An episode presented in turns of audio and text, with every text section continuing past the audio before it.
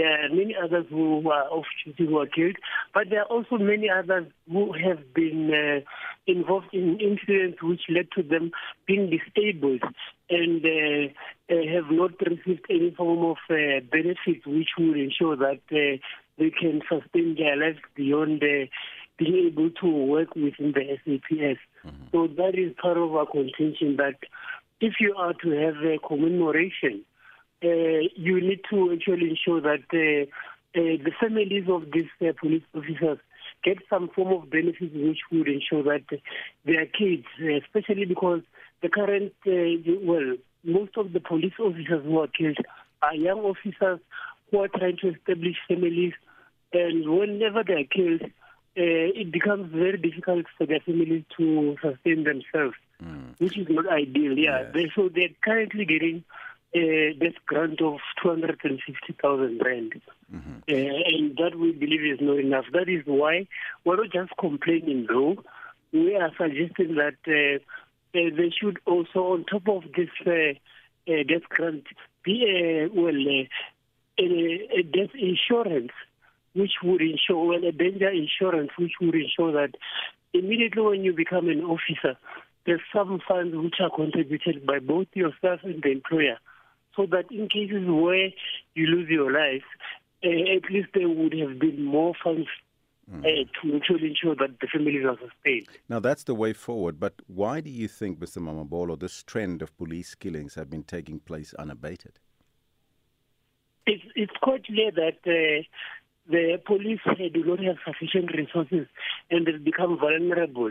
Uh, that is why you would have uh, a lot of attacks even on police stations where firearms would be stolen. Uh, they, they will, criminals do know that uh, due to the limited capacity of police in different police stations, it's quite easy to attack them. So it's a question of numbers. Uh, if you consider the staff complement of the SAPS for the past five years, we had uh, around 190,000 and uh, the SAPS is currently standing at uh, 150,000. And when you when you look at it closer, you find that uh, about 40% of those are office based, so they're based at provincial and national offices. Whereas uh, crime is happening in police, well, on the ground, that, uh, that's where you need to have more people. And again, you know, uh, in most cases, you find that within these police stations, there are vehicles, even though they are vehicles, they have not been serviced. And at any given time, you go to a police station, especially in uh, underprivileged areas, you find that there are probably less than five people on night duty. So mm. you cannot expect them to be everywhere at the same time. They normally serve communities of around uh, 30 to 50,000. Yes. So those are the challenges. So, so there's uneven allocation of resources. In uh, affluent areas, police stations, of course, have got better resources.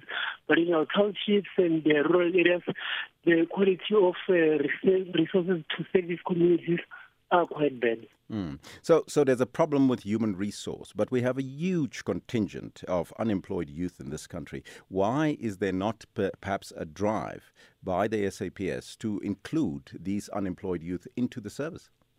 No, it's quite important that we build uh, relationships with uh, communities uh, and ensure that uh, there are some sort of well forums, for example, policing forums. But it has been obviously difficult to actually put the ideas into practice as well.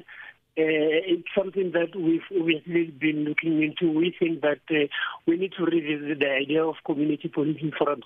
But I think if you uh, consider the fact that uh, when these uh, programs of community policing forums was introduced some years back, we also had problems where they become uh, where they become uh, uh, well uh, powers unto themselves, where they would uh, sometimes actually abuse the powers that they had. You know, so so it's something that needs to be reviewed and remodeled.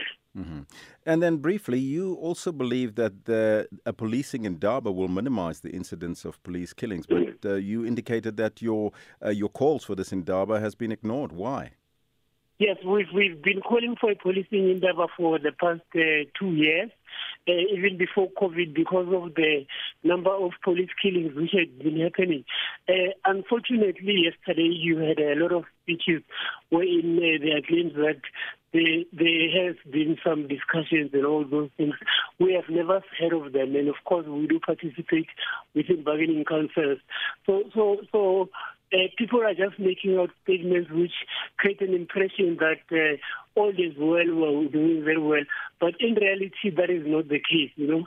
So, so the policing endeavor is actually meant was actually well. The idea was actually meant to ensuring that all stakeholders come together, including specifically communities, and then we have a discussion around how we can actually restart uh, uh, and uh, and and find ways to actually work together in ensuring that we all have a role in uh, fighting crime in the country.